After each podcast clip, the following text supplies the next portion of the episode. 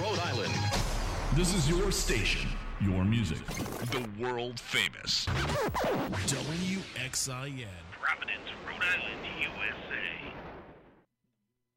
Hello, ladies and gentlemen, and welcome to the Stadium Experience with your host, Jake on the show. We talk about the latest and greatest happenings in the world of sports here on 90.7 WXIN. We got a lot to talk about today on this early edition of the Stadium Experience on this lovely Valentine's Day. That's right, I'll be coming to you live 2 to 4 p.m. today as I have just a little bit of Rhode Island College basketball to commentate later on today. So, like I said, I'm coming in early, though. I still want to talk to all of you about everything I got to talk about, and there is a lot. The Celtics where do they stand against Cavaliers who have remade themselves in the face, facing the NBA trade deadline, facing age, trying to outrun father time? How do they trade good for them? Also, we got to talk about the N- MLB offseason, which is still not existent. Even with spring training opening up, they still have no, nobody signed except for like nobody, except for like Yu Darvish and some other guys. But really, boring. So I got some thoughts on that. I want to talk about the Patriots. I found a fun little thing that lets me do math. That's right, people. We're going to be doing some math here on the Stadium Experience here today. And if you are interested in any of these topics and want to talk about them with me, do not be afraid to call in at 401 456 9946 or at 401 456 8787 or head on over to Facebook and check out the Mike Kane Memorial live stream of the pro- program on the official Stadium Experience Facebook page. Drop me a comment. Tell me things you want to hear me talk about. Tell me things you want me to talk about. Tell me I'm an idiot. I don't care. Just hop on. Say a few words to me. Tell me you love me on this Valentine's Day. Anyway, though, with all that out of the way, you are listening to the Stadium Experience with your host, Jake Elmsley, on 90.7 WXIN. And with all that, we are going to dive right in. It's Valentine's Day. Life moves on. We're now not two weeks, actually, a week and a half removed from Super Bowl 52. So the wounds are beginning to salt just a bit. Not enough. They're still there, but for the first time in what's been a while, we're not we're not going to open up Patriots. We're not we're not going to start with football today. I know it's kind of been the bread and butter last couple of weeks. How couldn't it be? I know we've kind of done football for like the first hour and a half of the show, and then we just, you know, cram everything else at the end. But nope, not gonna do that today. Today we're gonna we have a lot. I have a lot I want to say about the Celtics. I have a lot I want to talk about the MLB, like I just did in my intro while I was screaming. But we brace people for things, and the Olympics are going on. I haven't watched a lick of the Olympics. I really don't have anything to say about them. But still, the lesser of the two Olympics, by the way, Summer Olympics, by far the better Olympics. I don't know. Maybe that's me being the former track and field superstar of Rhode Island that I am, but former mile split legend. But alas, bigger Summer Olympics guy. And yeah, we're going to. We are going to, in the classic style of the stadium experience. The classic style, which by the way, I feel a little nostalgic because next week, fun announcement. Next week we'll be back in the regular time slot, by the way. I'm only starting the two hours early because of logistical issues. But next week will be the year, the one year anniversary of the stadium experience, which I'm excited for. Maybe my, my longtime listeners out there, whoever, whichever of you exist, and have yet to make yourself known to me. Be a fun little romp for us. I'm to try to plan something special for that, even if all my regular co-hosts have classes time. Well, I mean the regular times. Like Jordan Moment was going to join, be with here, be here with me today, but he has something or another to do that's less important than this. But it's just me, as usual. So, no Job today. Sadly, don't know where he is. But I would like to do do your Job with him, but sadly, none of that. So, it's me. It's Jake. And we now live in, we are now living post NBA trade deadline 2017 2018. I'm upset because last year, the one thing I liked about my Thursday night, my, my Thursday time slot was that my show started last year right after the trade deadline ended, which was amazing. I got to do everything on the trade deadline real time, but can't do that this week. But so here I am, six days late now the last person on the planet to talk about the trade deadline, but usually I am the last person to talk about things. So You come to me to close out your analysis of things. So anyway, the trade deadline coming through. The Celtics not making a move. Only thing they added was obviously the buyout. They agreed to the deal. They used the the DP they got from Gordon Hayward. They used that to sign Greg Monroe. They have Greg Monroe. Greg Monroe's been nice. And yeah, they brought in Greg Monroe, which I actually don't know if I really talked about Greg Monroe being on this team. My timeline, how I talk about things with the Celtics is a little off, but the Celtics have Greg Monroe. I think he was a good addition for the Celtics. It's only been three games. I liked I liked the addition of Greg Monroe. I said at the time that of their two biggest needs in my eyes, which were bench scorer and you know a big rebounding guy, also to come off the bench or maybe the start, I don't know.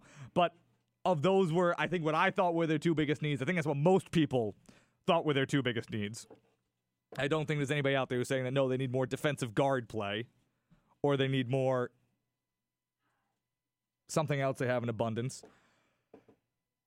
So those are the two biggest. And of those two biggest needs, I thought that the bigger need, or at least the more important need to me, was to get that secondary scorer, that second guy who that guy who can come off the bench and score off the dribble because, you know, Kyrie's their only player really on the team, let alone in the starting lineup who can score off the dribble. So I was hoping they would be able to bring in a guy like that. Marco Belinelli, Tyreke Evans, Joe Johnson, even.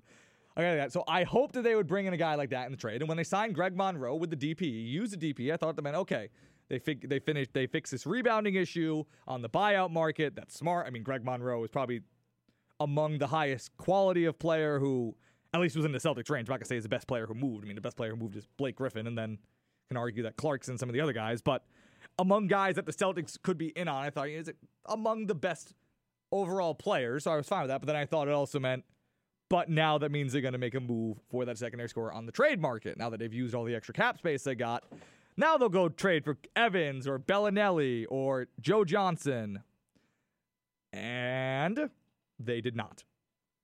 So the Celtics roster plus Greg Monroe, they also did not trade Smart, which I'm fine with. Which I mean, I'm I'm I'm glad that Marcus is still here. In the end, I am. I didn't want them to move him unless you know there was a secondary move coming, like signing Tony Allen or something. But I think they're better with him than without, unless you know they used what they got for him to trade something else. But fine. But overall, I'm happy Marcus Smart is still here. As much maligned as he is by me, and as stupid as he was to break his hand by punching a, a picture frame, which is just beautiful. I I mean I, I I want the player to be here instead of a first round pick to be here. So happy. Now the Celtics moving forward.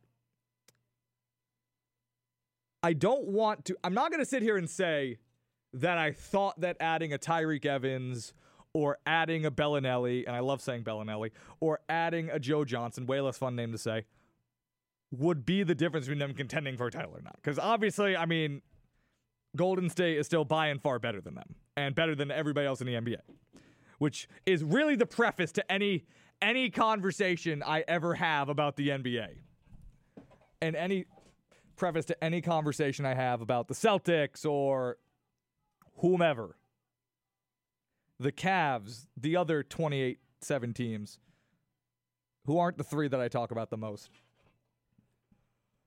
So I don't, I can't, I'm not going to sit here and tell you that bringing in Tyreke Evans or Belinelli would put them over the top, and that would be the big difference. So, you know, I'm not going to sit here and act like I'm crushed that those moves didn't go through. I'm not going to sit here and act like I'm crushed that they weren't able to trade for Tyreke Evans. I got excited for Tyreke Evans specifically. I wanted him above the other ones, but you know, Memphis was asking too much. Memphis didn't wind up trading him for anything. So this isn't like last year where I was all in on DeMarcus Cousins and I came in here guns a blazing because the Pelicans got him for relatively nothing. And I've also been proven wrong about DeMarcus Cousins being, you know, the love of my life, so it's whatever, but either way, I'm not. I mean, I'm not crushed. Like I said, like if they if they were gonna keep the guy, then fine. I didn't want Ainge to go in there, you know, knocking down the doors, blowing them away with offers because he wasn't worth. I mean, on the one year deal, was not worth. So I'm not crushed, but it's still, you know, the Celtics only improved through adding Greg Monroe, which I think will improve them. I think he'll take he'll play he'll take minutes away from Baynes and or Theis. There'll be quality minutes.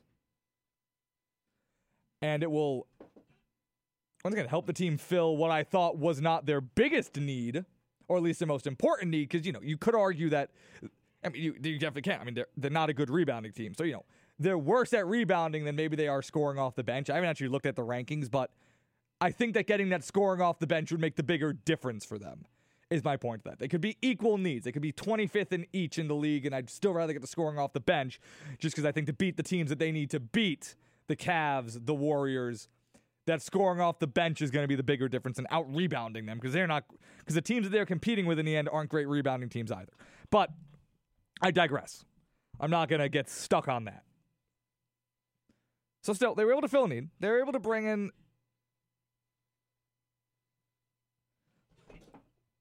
Greg Monroe. Jesus Christ, I forgot his name for a second. They were able to bring in the Moose, Greg Monroe. And where do I lie? Where does this put the Celtics?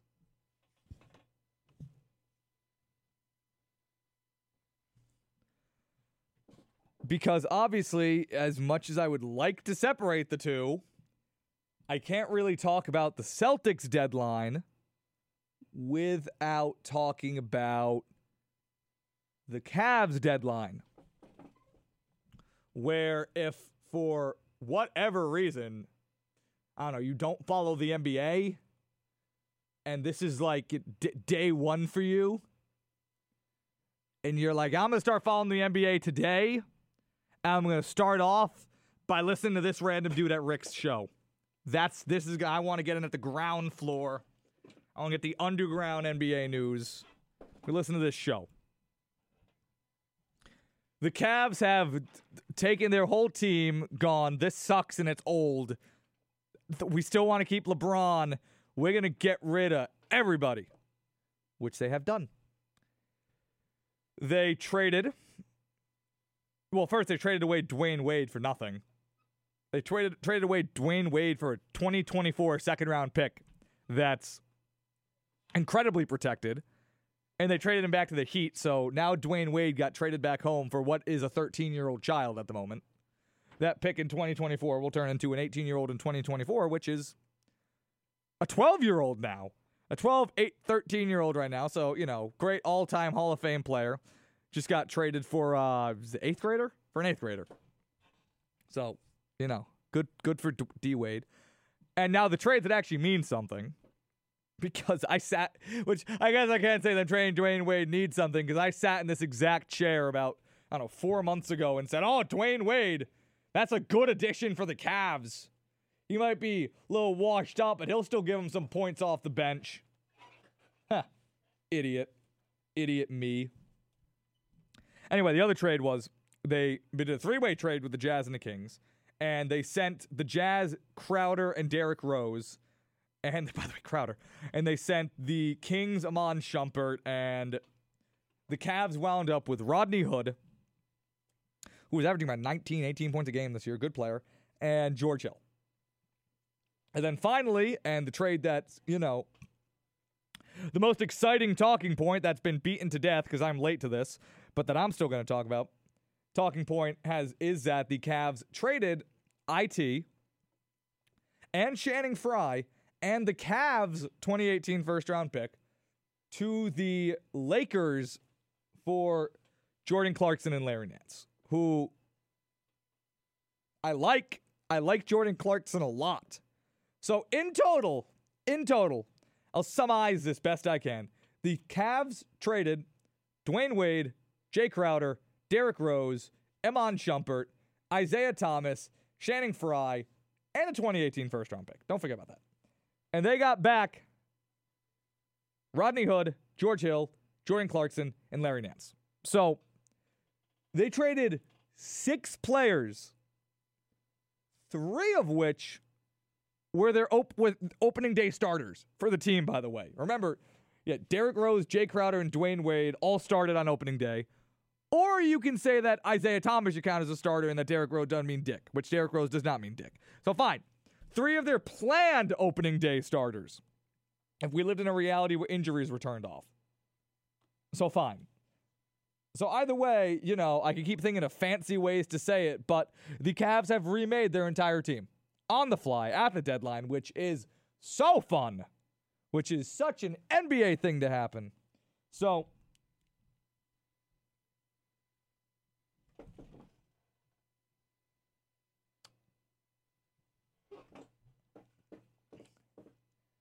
the th- and what I mean, th- these are good. Like I'll just to, before I get into the specific, well, not the specifics, before I get into the fun storylines stemming from how this plays so much into the Celtics and how much this relates to the Celtics. The I think overall, not even before I even talk about the, I love the list things I'm going to talk about later, but before the, also before I get into the Celtics Cavs game from the other night, which was embarrassing. I think overall, I mean, I think these trades are good. I mean, I think these trades were good for the Cavs. I think the Cavs are better now. Just once again, without getting in the rankings, I mean, they got younger. They got rid of, you know, a bunch of their, you know, underperforming vets, guys who seemed washed up, and they brought in good, legit young players. Rodney Hood, I just talked about, was averaging 18 points a game. Jordan Clarkson wasn't having a fabulous statistical year, but I love Jordan Clarkson. I've always loved Jordan Clarkson. I don't like the contract he's on, but as a player, I love Jordan Clarkson. I wish that the Lakers would have pushed to play him more. Larry Nance is good. George Hill is also like a solid, all around kind of old school point guard, and he's the oldest player they got out of this at, tw- at 31 years old. But other than that, Hood, Clarkson, Nance, all under 25 years old. All guys that offer them flexibility. I believe Rodney Hood's deal is up at the end of this year, but still. And yeah, so I mean, I think that in the end, they got the better end of this, you know, cumulative deal. I think that once again, their team improved because now you know they maybe they don't have to make you know Kyle Korver a major part of their rotation. Or they don't have to make Jeff Green a major part of their rotation. Like they got younger and you know, it's it's worked for them, you know, through two games with all these new players. They're 2 and 0 right now. So good for them. I'm not going to say that, you know, now now they're back on top, but you know, between beating the Celtics, and and beating the Thunder. They've looked good. They've looked better. I mean, they look not like a bunch of old guys and LeBron. So good. Good for the Cavaliers. Now, the saddest thing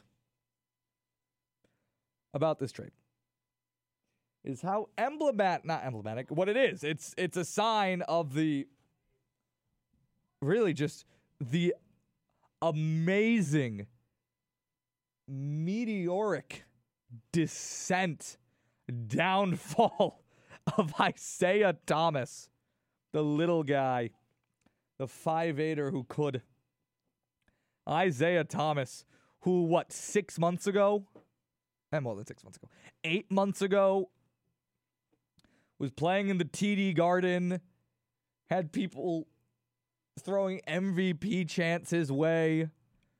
We were on the radio, me, you know, Percy, Spaziano, Cusack, Murphquake, Reaper, all of me and my nerds, talking about, oh, is IT a guy you should give a max contract to? That's a real thing. That's a real conversation. And frankly, you're kind of in a minority if you say that he shouldn't.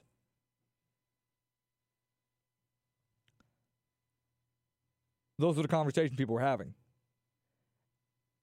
Second team All Pro. I mean, this was a. We all know what IT was like. For as much maligned and as many of us were, you know, trying to say like, oh, he's not, you know, a franchise player. You shouldn't build your team around him. Regardless, you know, he was viewed b- better than he is now, and you know, you Celtics fans loved him. A lot of them. You know, the the big, you know, big Celtics fans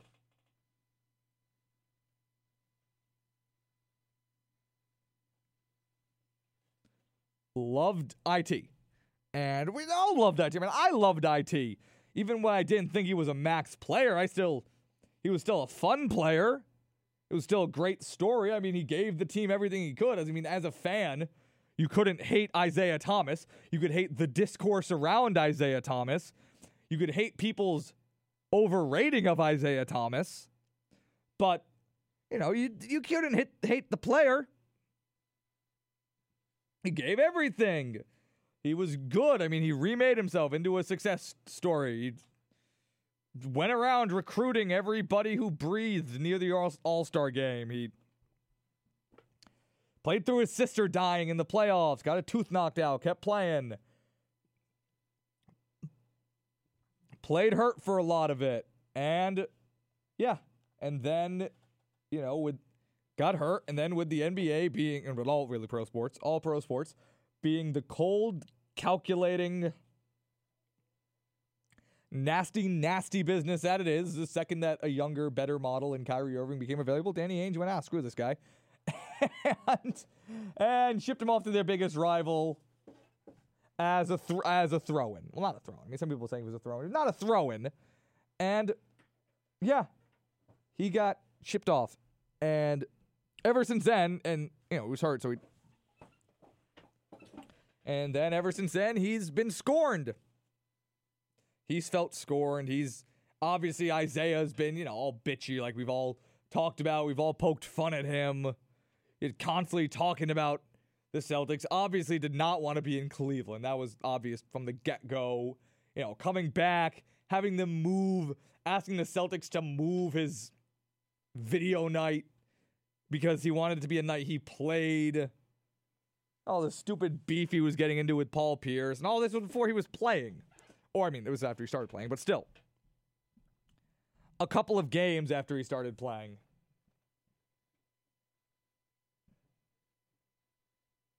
But one way or the other, Isaiah. And then through it all, I still thought though that you know that the Cavs got a good deal in trading Kyrie. If seeing as how Kyrie didn't want to go there, I thought, yeah, like listen, like Isaiah Thomas is not Kyrie Irving. And I thought lesser of Kyrie also before this season, and I think that's fair because he's played better than he has any other season. So I don't think I'm being ridiculous in saying this. But no, I mean, but I still thought that, you know, Isaiah, if he was healthy, could go to Cleveland, slide into that guard role. Once again, not be as good, but in a lot of ways replace the level of production of Kyrie from when he was in Cleveland. Once again, Isaiah was never as good as Kyrie has been with the Celtics, but yeah, in Cleveland, Kyrie and Isaiah had very similar scoring numbers.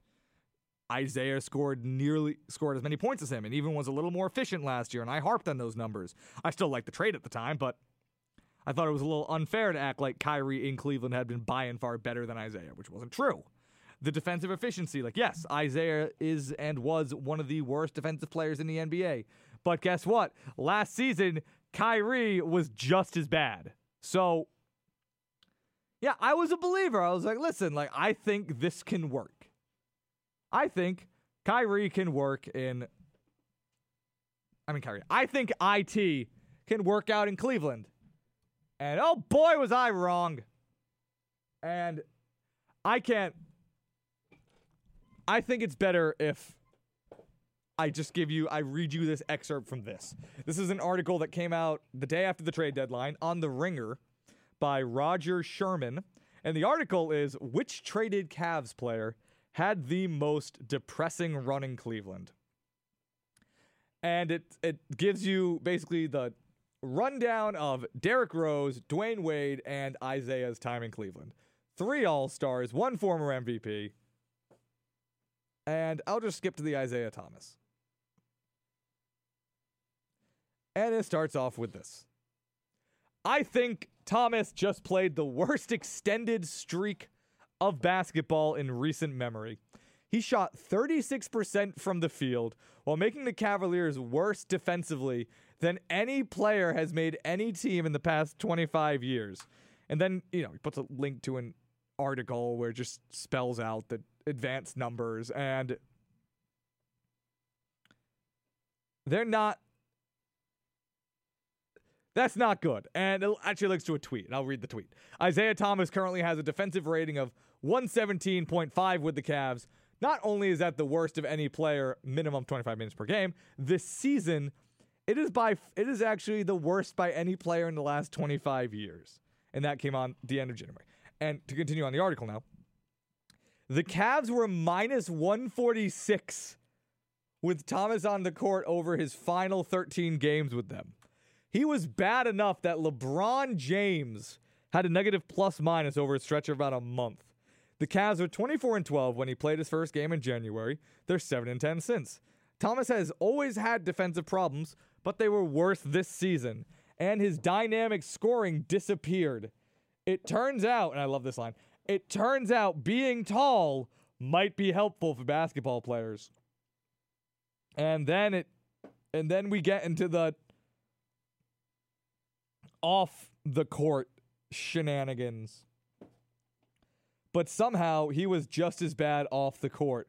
Thomas tried to get his team to turn on Kevin Love, called out his teammates' effort, said nobody on the team trusts each other, which was that quote from last week that I alluded to in my outro, where he said basically, really, like two days, a day before he got traded, he said, When the going gets rough, we all turn on each other, which was just great. And I loved it. I loved it. The, the philosopher in Isaiah Thomas. And then said that the coaching staff doesn't make in game adjustments.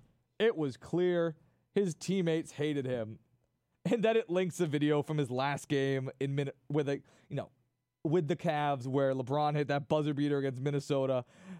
And you see it, and they're all celebrating. And on the outside, you see Le- IT like trying to like pat LeBron on the back and get his attention so he can hop in and maybe like get a couple of fist bumps of his own. And they are all just completely ignoring him. And it's as though they knew he was being traded. And yeah, LeBron probably knew he was being traded because, you know, LeBron was the one who was probably, not probably, was the one who orchestrated traded him.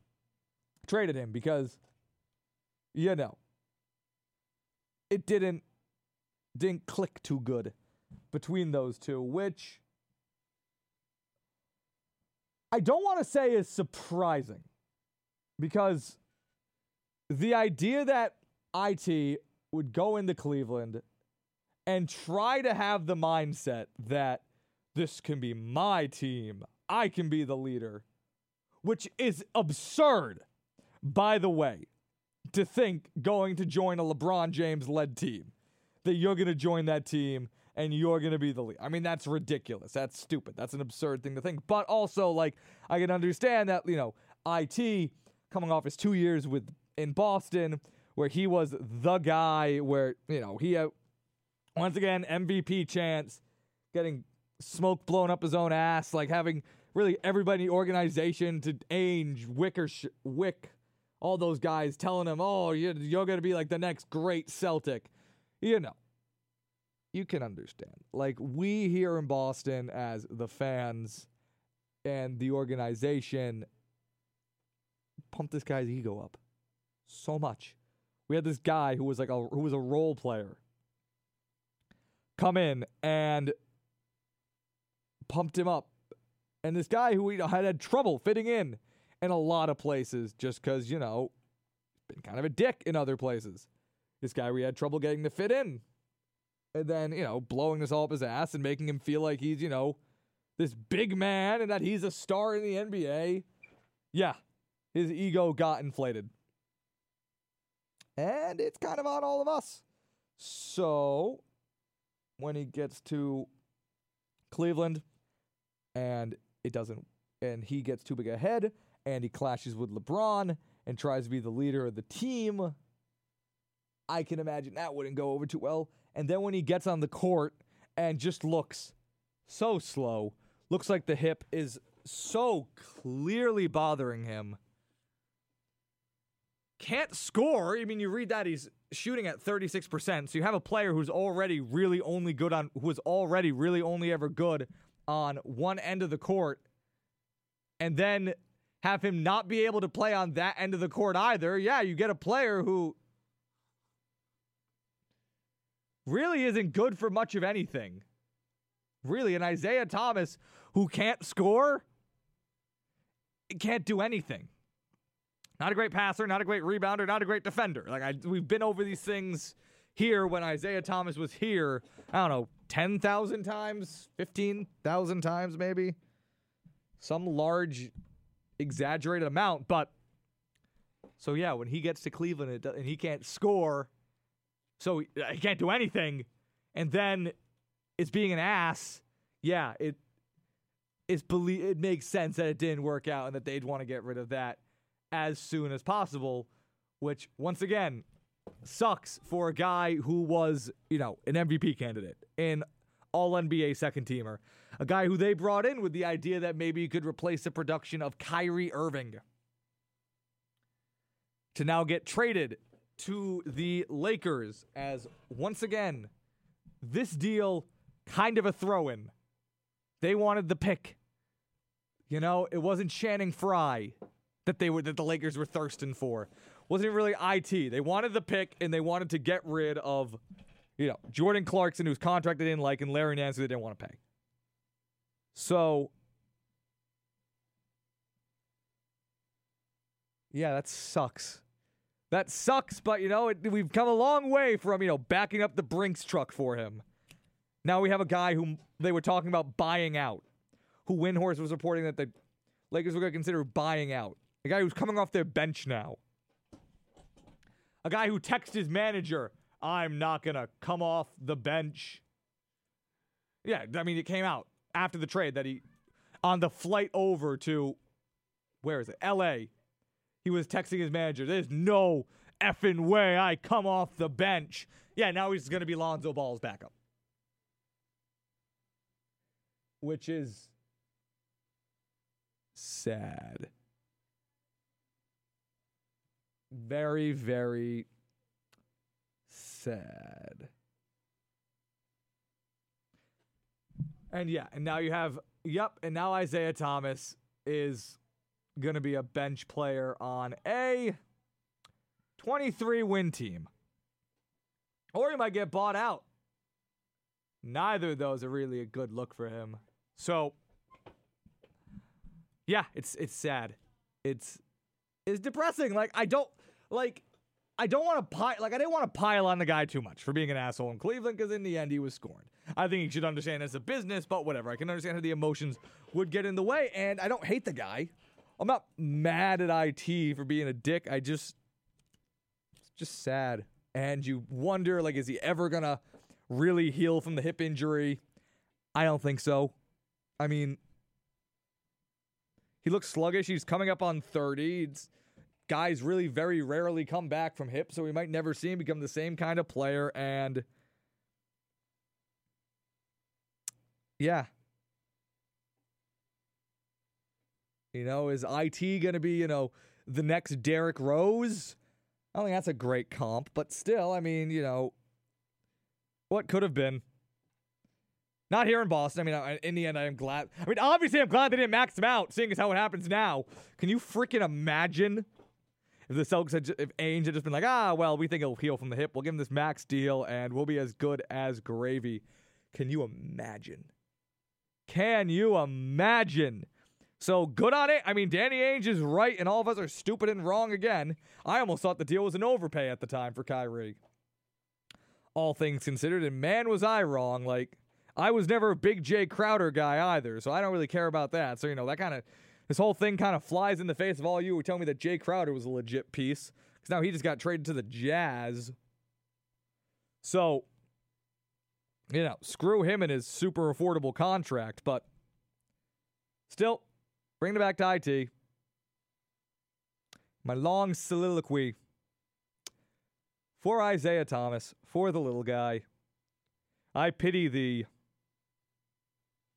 And I hope you find success, or at least some modicum of closure. Or maybe get bought out and come be a bench scorer for the Celtics. But nevertheless, I I hope he finds I hope he finds happiness in the end. Anywho, though, you are listening to the Stadium Experience with your host Jake Elmsley on 90.7 WXIN, or maybe you're listening in on the Mike Kane Memorial live stream, We're gonna take a quick break here, and then when we come back, we'll we'll discuss some stuff about uh, about the MLB trade deadline. We'll we'll look for it. I mean, yeah, MLB trade deadline, MLB free agency. We'll look around for it. Anyway, though, once again, you're listening to the Stadium Experience with Jake Elmsley, and we'll be right back after these messages.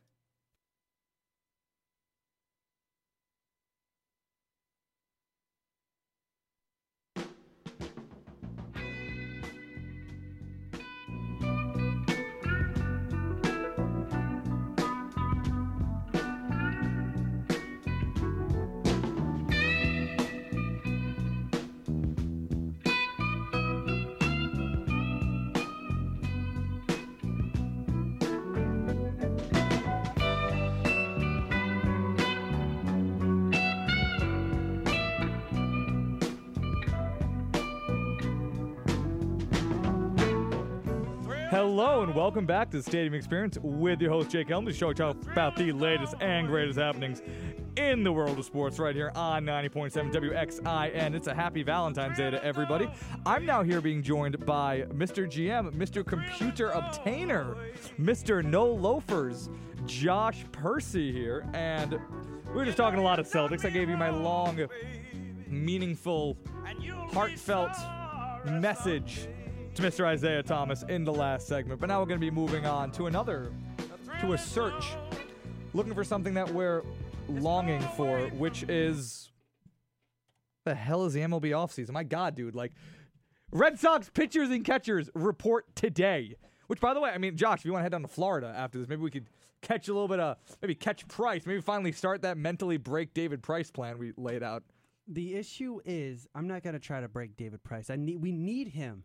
But it'd the be so Cel- funny. The Sox need him Yeah, I know, to but- come back strong because clearly this offseason was the year for free agents to make a statement. to not do anything. Well, I don't think it's free agents who are making a statement. no, it's their agents, or should I say Scott Boras? I think everybody. Scott, Boras. no, it's Scott Boras saying, "Oh, I um, Yeah. if I wait long enough, y'all will pay my clients Yes. whatever the hell I want yes, you to pay." and by the way, if you don't know, if you know, like I said, if this is your first time listening to sports radio and you don't know anything about the MLB, right now, uh, JD Martinez and I literally have the free agency tracker on MLB.com.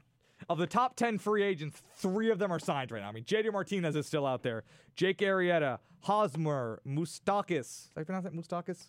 Mike Moustakas, correct? Yes, Moustakas. Like those guys, like legit guys, like top free agents this year. Not, you know, all MLB players, but you know, the top free agents, most of them are still out there. Yu Darvish got signed like this weekend, and yeah, by the Cubs out of everyone. yeah, but which by the way, I mean, l- nobody's really talking about that, but I mean, it's a good move for them. But anyway, I- No, that's a great move. If we talk about moves that have happened, it kind of muddles the whole point of this segment. So no, shh. but um, the issue is that the MLB doesn't have a salary cap. And by the way, this isn't normal. But if you don't know, this is usually these g- guys are signed by this point in the offseason for the most yes, part. but the issue is is that Scott Boras has been known to get those three hundred dollar Yes. contracts, those two hundred dollar contracts. Yes, 200 million, mil.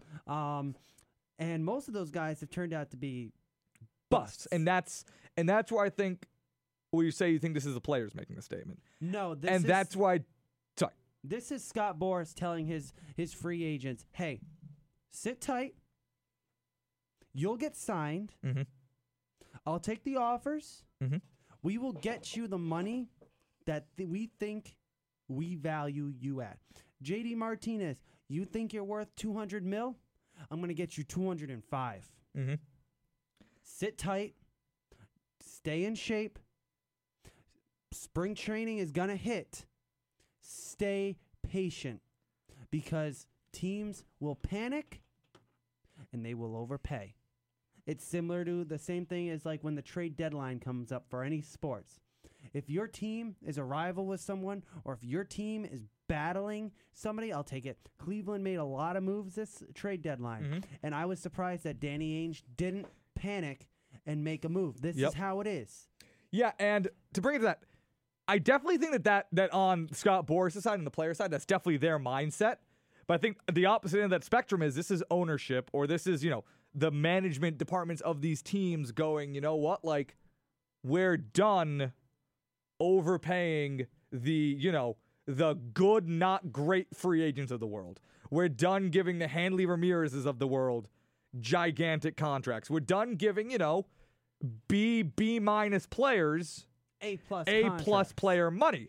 So, and that's why I think that Unless you're Bryce Harper or Manny Machado Manny or Mach- Giancarlo Stanton, or, Mike Trout, Kershaw. yeah, Um, Uh, you're not getting the contract. we don't want to give you these contracts anymore because you know because the you know the MLB contract market has gotten super inflated. That's why I think a lot of these guys are going to end up signing like one year deals. I agree with you. Or you see, I think right now it's a stare down, and I think it's gonna be a matter of you know do do the players accept contracts that are more in line with what they're probably actually worth, not what similar players, caliber players of them have been getting paid lately, or does you know the Padres or some stupid team blink first and throw them a bunch of money, which is just as likely. Which, by the way, is why I don't think this is going to be the new trend.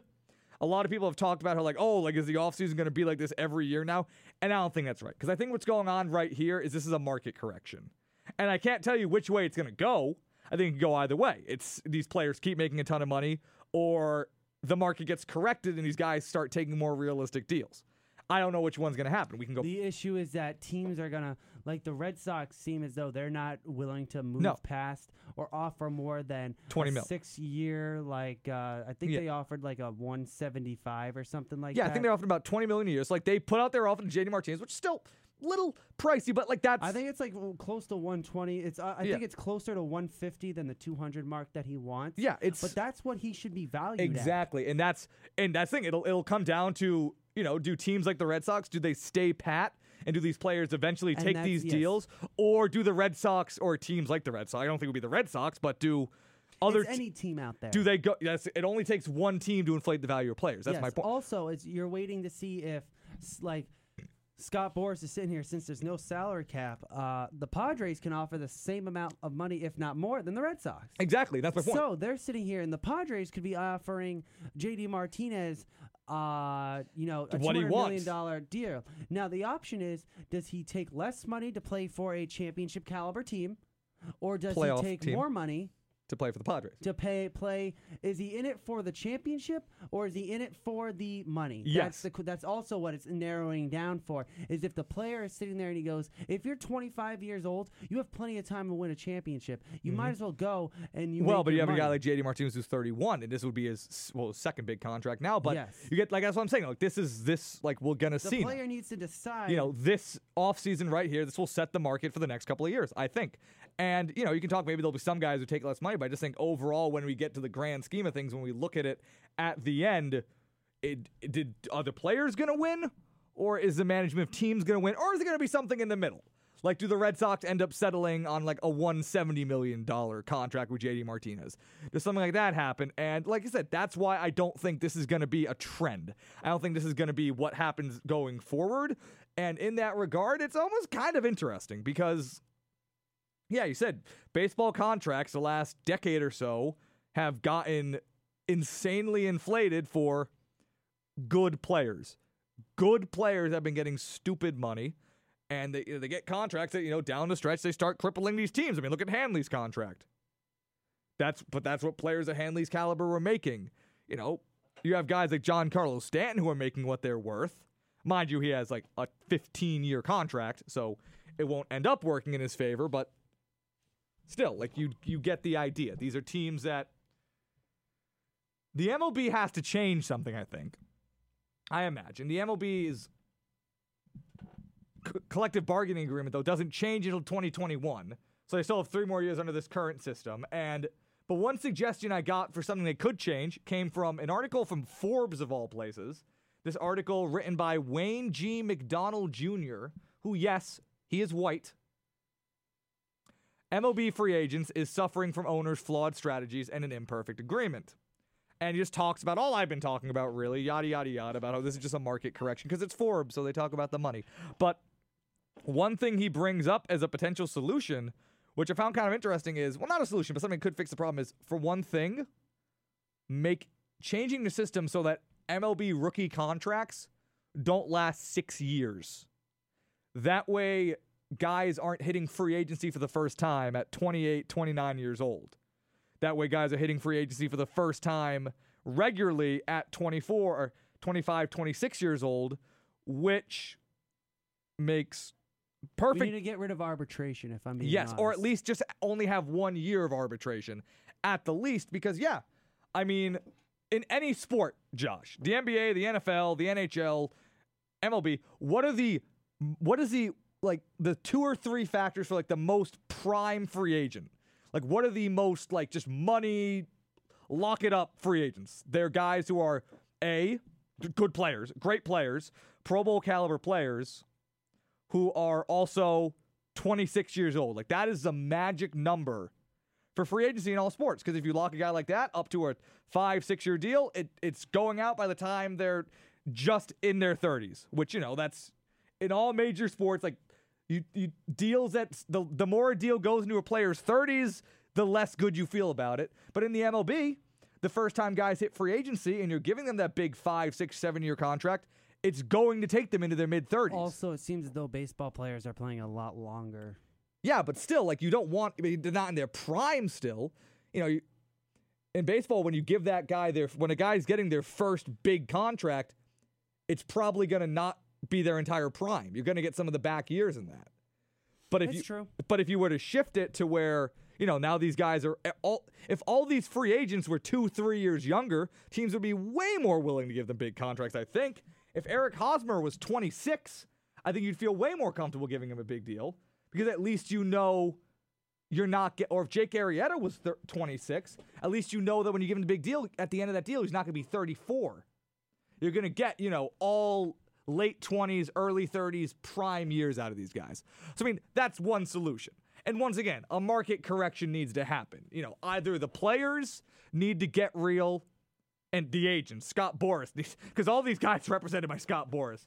Odd enough, I think almost every player who's unsigned right now is represented by Scott Boras. Yes, that is correct. That's why I say it's more of a statement by Scott Boras. Yes. But, you know, he needs to get real, which, eh, who knows?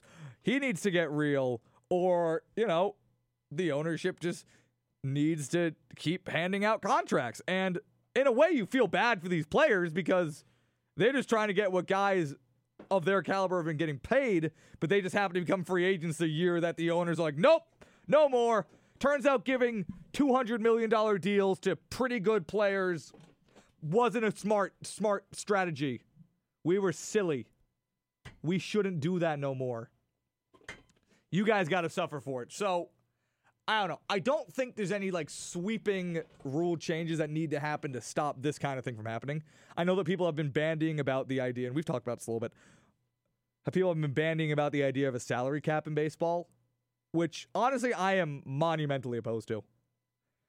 Uh, I th- uh, I it would oppose. have to be a higher salary cap than like the what people probably want it to be at. yeah.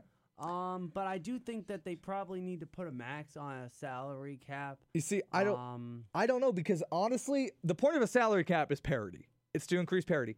And the MLB, on balance, has really the last 10 years at least had awesome parity. It's had, I don't know, the best parity of the four major sports leagues, maybe the second best if you want to argue hockey. But like the NHL and the MLB have had the most parity of any major sport league. Am I right? Am I wrong in saying that?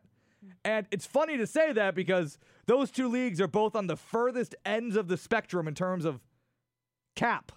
The NHL has the hardest cap of all the major sports leagues. And then you have the MLB, which has no cap. But both of them have had the most parity. I mean, the last five last five years, look at the World Series. You've had one team be in the World Series twice in the last five years, and that was who? The Kansas City Royals. You know, if the Kansas City Royals had a run, your league's doing okay. You've had plenty, like the Houston Astros just won a World Series. The yeah, no, that's true. the Cardinals Um, win a world. The Tigers win a damn World Series five years ago. Like the Cubs, the the Cubs and the Indians played in the World Series. That's insane. So, I like I can't sit here and say that like yes, people always want to say like oh well the Yankees always get the best players and that ruins parity. But you know what? What have the Yankees done the last 10, 15 years? Really? But if we're being completely honest, They're going to destroy the league this um, year. But If we're being honest, any team could have made that move because any team could have taken on that Giancarlo Stanton sa- cap because there's no salary exactly. cap.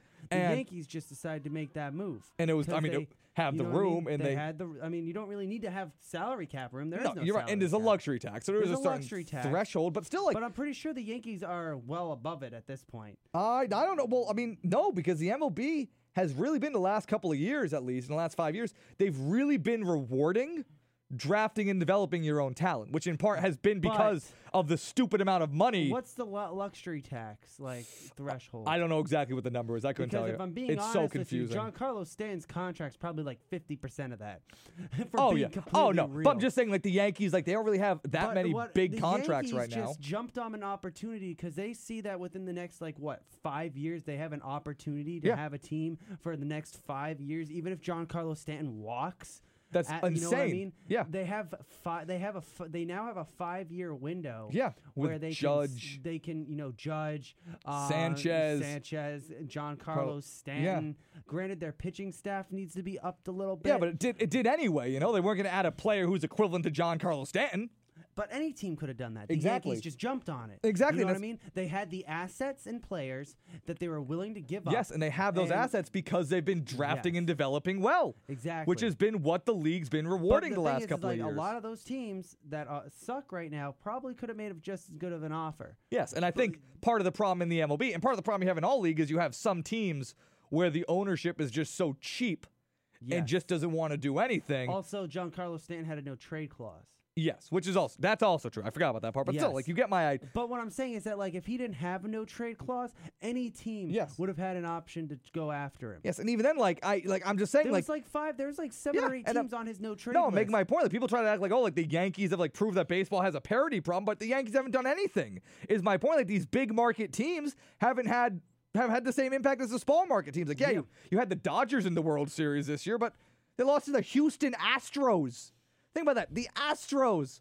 Like I said, the Cubs won a, they, the Red Sox won a World Series, but even then, the Red Sox. But if we're being completely honest, the Astros used a combination of homegrown talent Yeah. and uh, Like, purchasing rental players. Yeah, but even then, like they didn't. You know, the, the the Astros did not have any big, big free agent guy that they signed on that team. no, but they traded for uh, Justin Verlander, Yes. who had a career resurgence. Yes. as soon as he hit that Houston area. Absolutely, but still, like, yeah, my Um, point though, like they, they, they still like they built that team themselves. Like that's just been what the league. But been. if I'm gonna be honest, they don't win that World Series without Justin no, Verlander. absolutely not. But so if you're making an argument that they won it based on drafting, that's incorrect because um, they had to make some deadline moves the last two years when they've been in contention and get players that aren't on one year deals, Right. but they've gotten players that are on one to two year deals. still, I'm just saying, like overall, like they haven't No, built, no, no, they haven't true, built their true. team through adding, you know, big time but they outside don't guys. get to that, uh, No, they- area of No team buying at the does.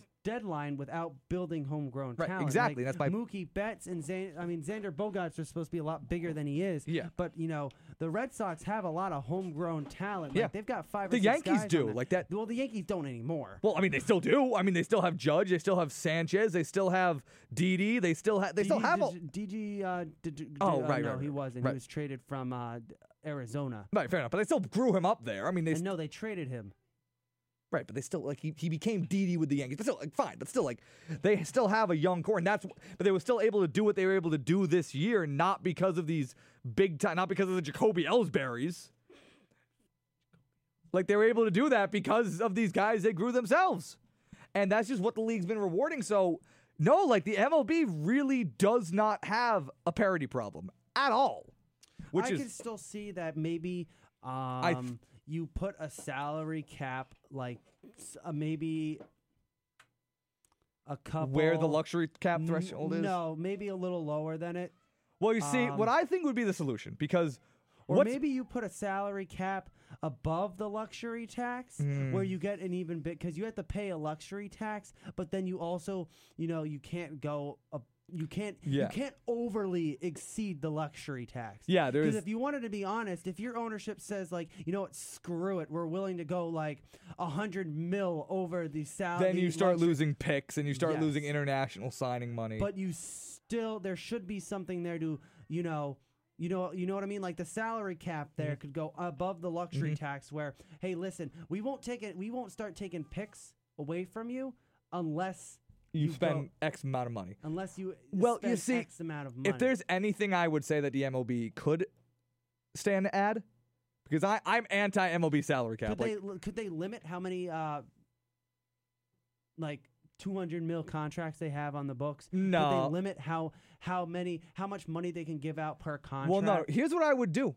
What the MLB needs is a salary floor. I think they need a they need to like really enforce a minimum. Because the problem is, I think what's hurting the MLB is that you have these cheap owners who their teams are terrible, but because they are cutting the payroll and You can't have a floor because some some players aren't worth the floor. no, I'm saying like an overall salary. Because if, somebody has an absolute crap season, No, you, you're I'm still saying an absolute- like a few mil. I'm saying- that's unfair because No, I'm saying not a player, an overall team salary cap floor. Like your team has to be spending X amount of money on players, and that will stop. You know these teams where you have teams like the Pirates are the prime example.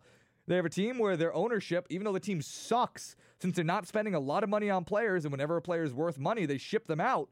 They're still able to turn a profit. So you know why bother spending more money to win?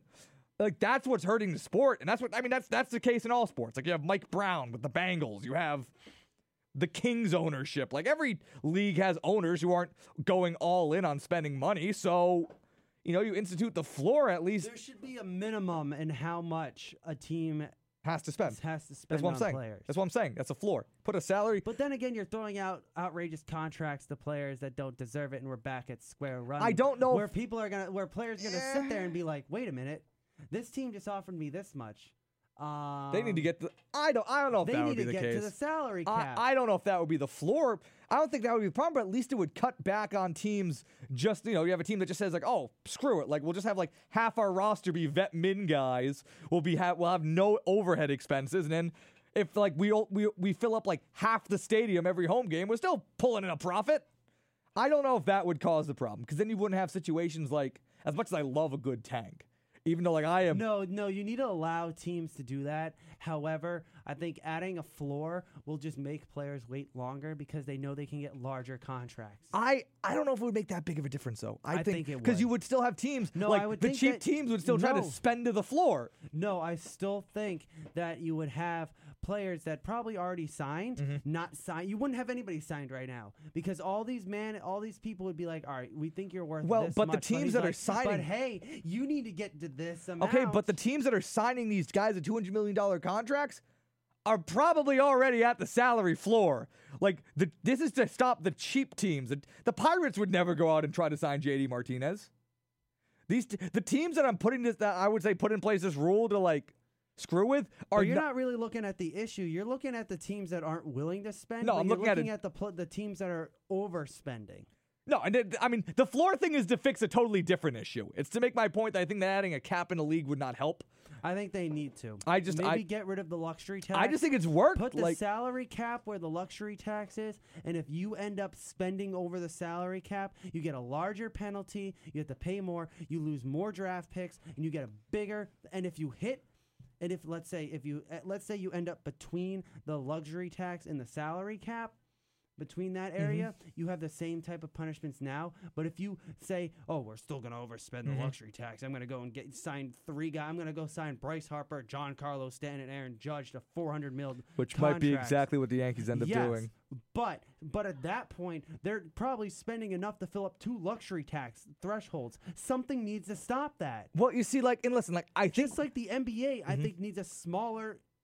They need a smaller Well- cap. well, the Or they need NBA to get rid of bird rights. Well, the NBA, because that allows you to the NBA re-sign- screwed themselves over by having the cap go up by 20 million all at once. And also that was an oversight Bird rights need to go away. I no, I like bird rights. No, because it allows you to re-sign people Right, over the salary. but it cap. also it But lets if you don't have it anybody, lets teams that grew their own talent, the smaller market teams that might be at a bit bit bigger risk to lose their players to like the Lakers and such. or like that- when Ke- Ke- Kevin Durant just decides to leave just decides- because he can get more money from OKC, but be- he's like, nah. Being right, but at least like it might help some guys do that exact thing. And I just think that if you get rid of the bird rights, it gives everybody a fair chance. You see, I think it's in there to benefit the teams that have it bad. But anyway, I, I don't want to get into You know bird I mean? I don't want to get in the bird rights. Like if let's the let's hang on. let's I mean? stay on the MLB though. But what I'm saying is, like, you see, like, and I get it, but I just think that right now it it shouldn't be working. Like on paper, not having a salary cap in a league with some teams that have so much money than others should not be working and it should be a mess. But it's just for because you have certain teams for some to reason. spend, and you have other teams that are like, "There's no salary cap. I can have, I can have uh, my entire starting lineup can be 200 mil dollar right, and for some reason, like that should be leading to this massive amount of just whatever the opposite of parity is. I can't think of the word, but that should be leading to these long dynasties. But for some reason, it's just not right now. Like if we get to that point and that starts happening again, which could, I mean, it could happen with the Yankees soon, then yeah, then I'll be on your side and I'll say, yeah, they should institute a salary cap.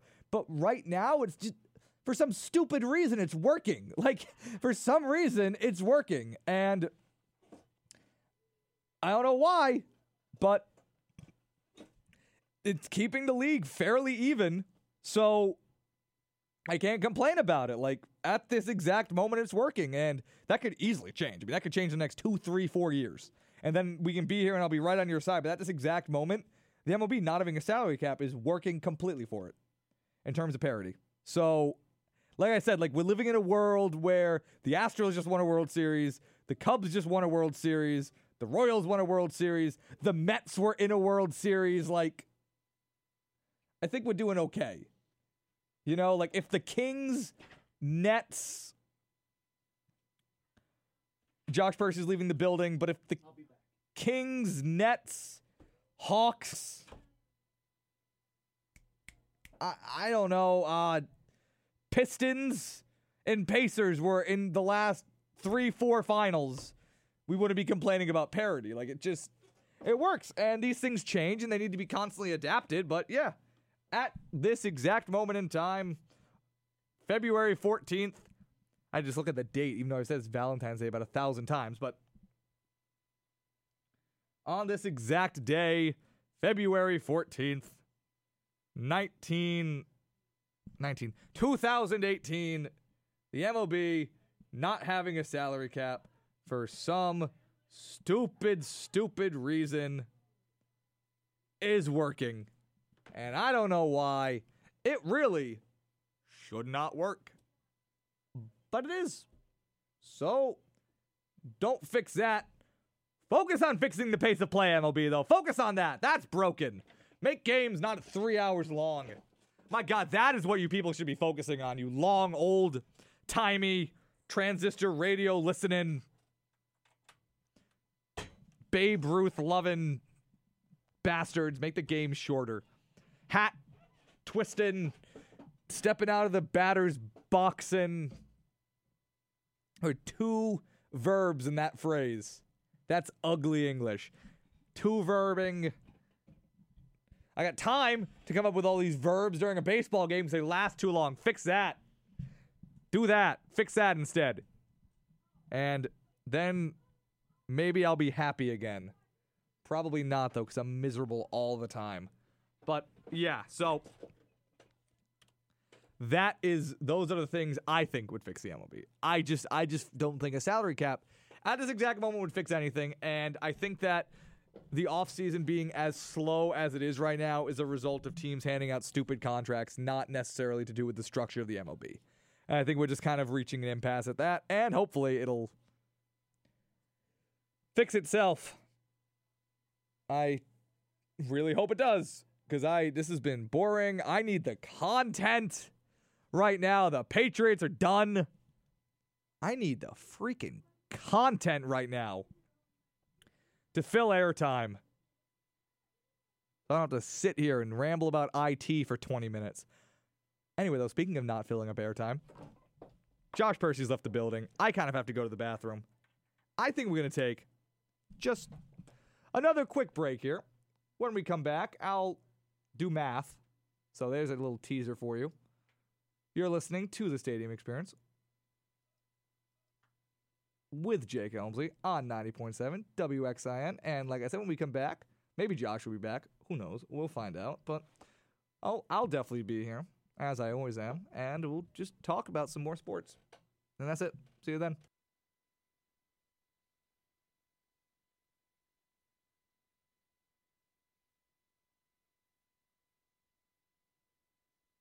You will never find the more wretched hive of scum and villainy. This is 90.7 WXIN. I've heard people say that too much of anything is not good for you, baby. But I don't know about that. As many times as we've loved and we've shared love and made love, it's, it doesn't seem to me like it's enough. It's just not enough, baby. It's just not enough. Oh, oh baby. Oh,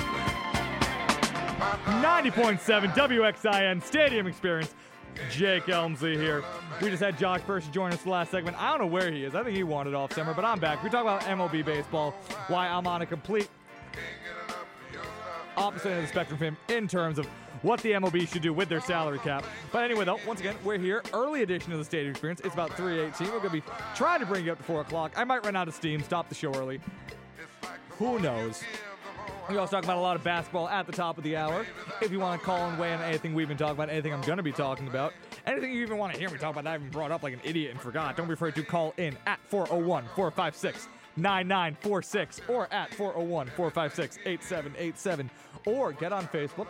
Go on the official Stadium Experience Facebook page and check out the Mike Kane Memorial live stream which airs every week. You can watch me. You can look at me, look into your soul through a webcam.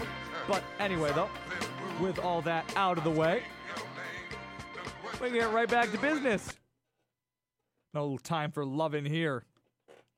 Time for raw data, numbers, all that.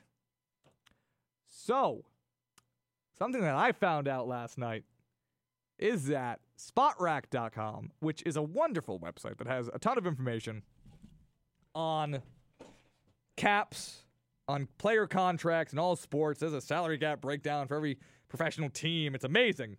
That is spotrac, S P O T R A C dot com. I should get them to sponsor me. Oh, I should do that. Anyway, love them. Great site. Last night at about 3 a.m. when I was doing this stuff, because I have no life, I found that they have a new program that, and this might not be super new. This might have come out months ago, and I'm looking like an idiot. But what this thing is is, at least for the NFL, they basically gave you a NFL team roster and salary cap manager, so you can plug in for any team, hop on it. It has all the information about all the players' contracts, how much you know dead money you get, so you can like see how much money the team would save if they cut a cut a player. Certain players you can restructure their deals. You can add contracts, see if it fits into the cap. All kinds of stuff. I mean, once again, you can do this for every NFL team. And once again, this is on spotrac.com. So, and you can do it year by year, by the way. And they haven't added it for the NBA yet, which makes me sad, but hopefully they do soon.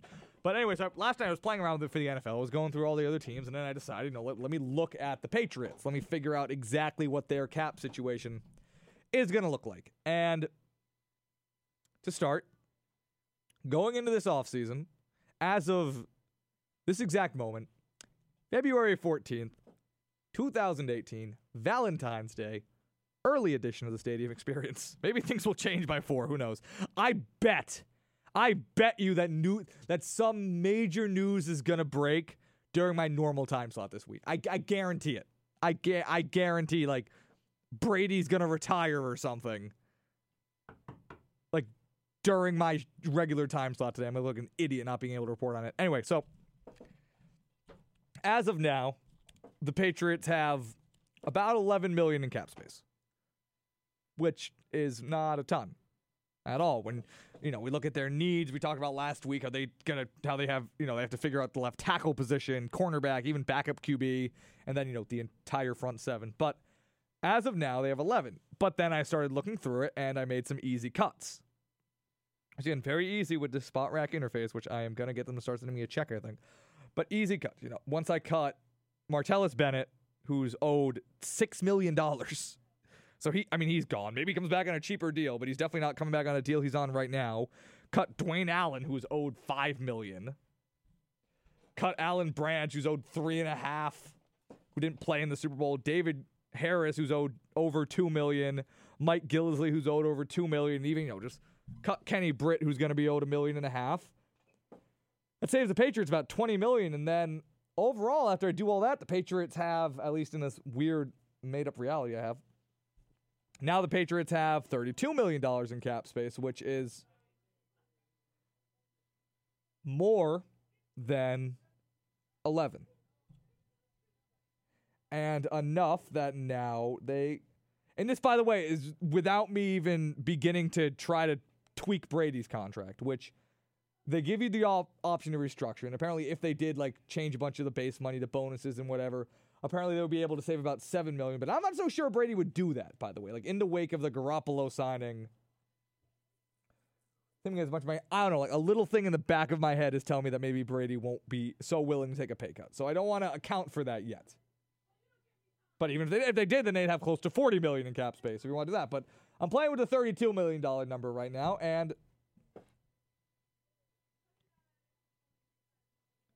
yeah, that does give the Patriots some options. I talked last week about how the Patriots are in a tough spot with Nate Solder, who I think some team will be willing to offer him the stupid amount of money, which would not be good. But with $32 million in cap space, they could, in theory, afford to offer him at least 10 million, which could wind up being the market value for him. But like I said, teams just pay uh, average to above average left tackles, stupid amounts of money. He's coming off a good playoffs. So I don't know if I don't feel so dumb not feeling totally confident that some team won't offer him dumb money. And maybe, you know, with two Super Bowl rings in his pocket, maybe he's willing to go cash out. But say that. So in that, you know, you want to give him 10 million. That's a possibility. Uh, you can retain Matt Slater, which, you know, obviously they're going to retain Matt Slater for no money and it'll make no sense. But, you know, Malcolm, I mean, Malcolm Butler is, they can afford to keep him, but he's as good as gone. He's scorned. He's as good as gone. Burkhead, I don't know what kind of money he'd be worth. Amendola, I mean, I would like to see him keep around Amendola, seeing as how he plays in the playoffs. Man, you have Dion Lewis, who's probably priced himself out. Waddle played good in stretches. Played, I mean, played very good this year. I mean, all to a good year when he was healthy. I mean, I, I think he'd be gone as well, though. He's unrestricted. These are just the unrestricted free agents. I think that some team will probably give him a lot of money and the chance to play more than he get here. And then you get into, you know, like the Geneo Grissoms, the Ricky Jean Franciscos, James Harrison. Like with 32 million in cap, though, the Patriots, you know, they do have the ability to make some moves. They do have the ability to maybe, you know, retain a guy like Solder.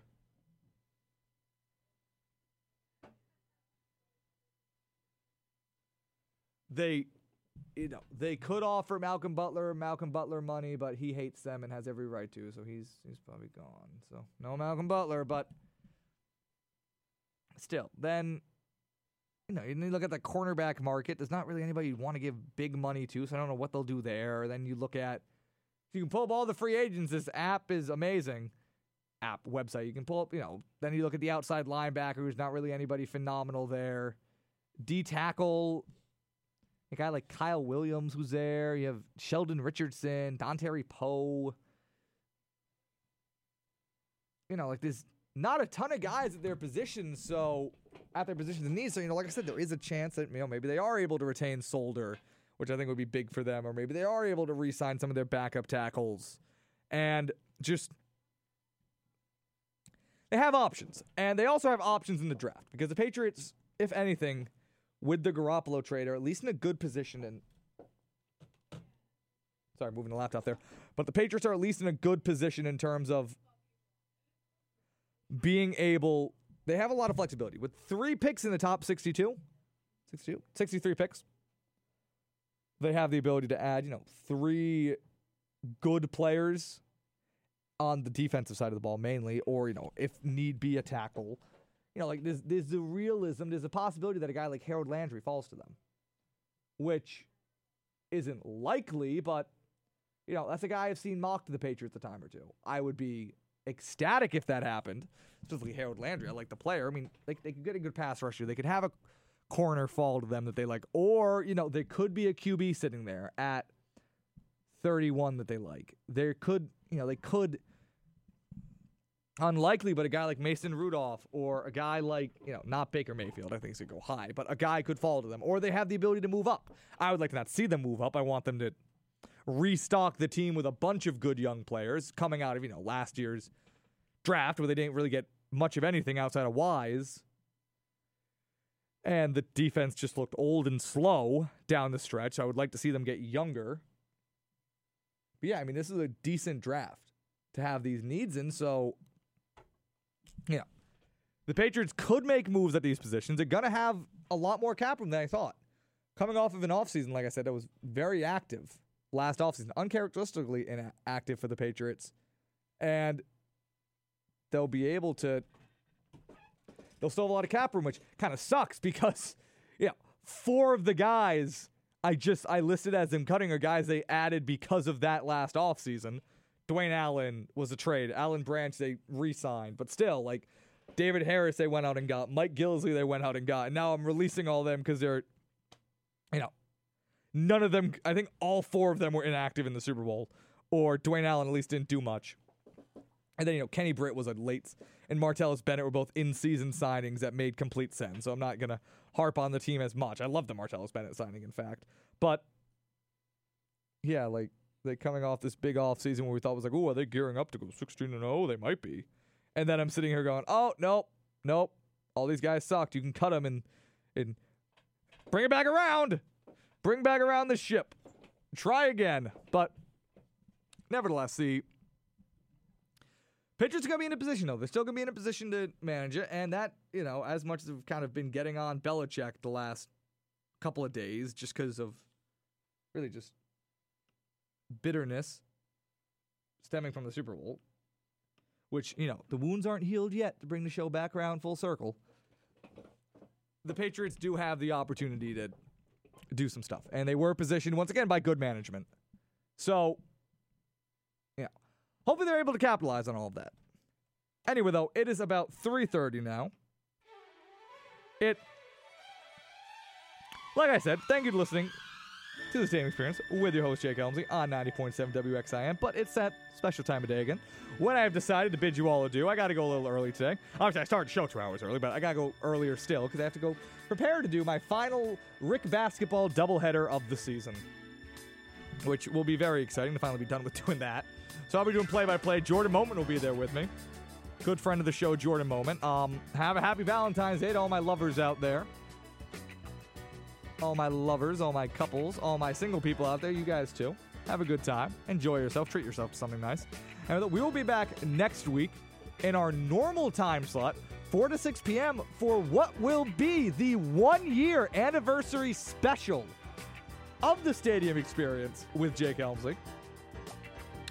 We're going to be a day early because, you know, last year the show was on Thursday. So it'll be 364 days of stadium experience. And I'm excited. I'm going to figure something fun out. I don't know what yet, but I got a week to figure it out. Hopefully, I'll be able to get some guests. Hopefully, I'll be able to get some. I don't know yet. I'll figure it out. I'm excited. Anyway, though, thank you for everybody for listening. Thank you for listening on 90.7 WXA, and thank you for everybody for listening on the Mike Cain Memorial live stream on the official Stadium Experience Facebook page. Once again, we'll be back next week, same regular time slot, 4 to 6 p.m. for the one year special. I'll see you then. Everybody, Happy Valentine's Day. See you next week.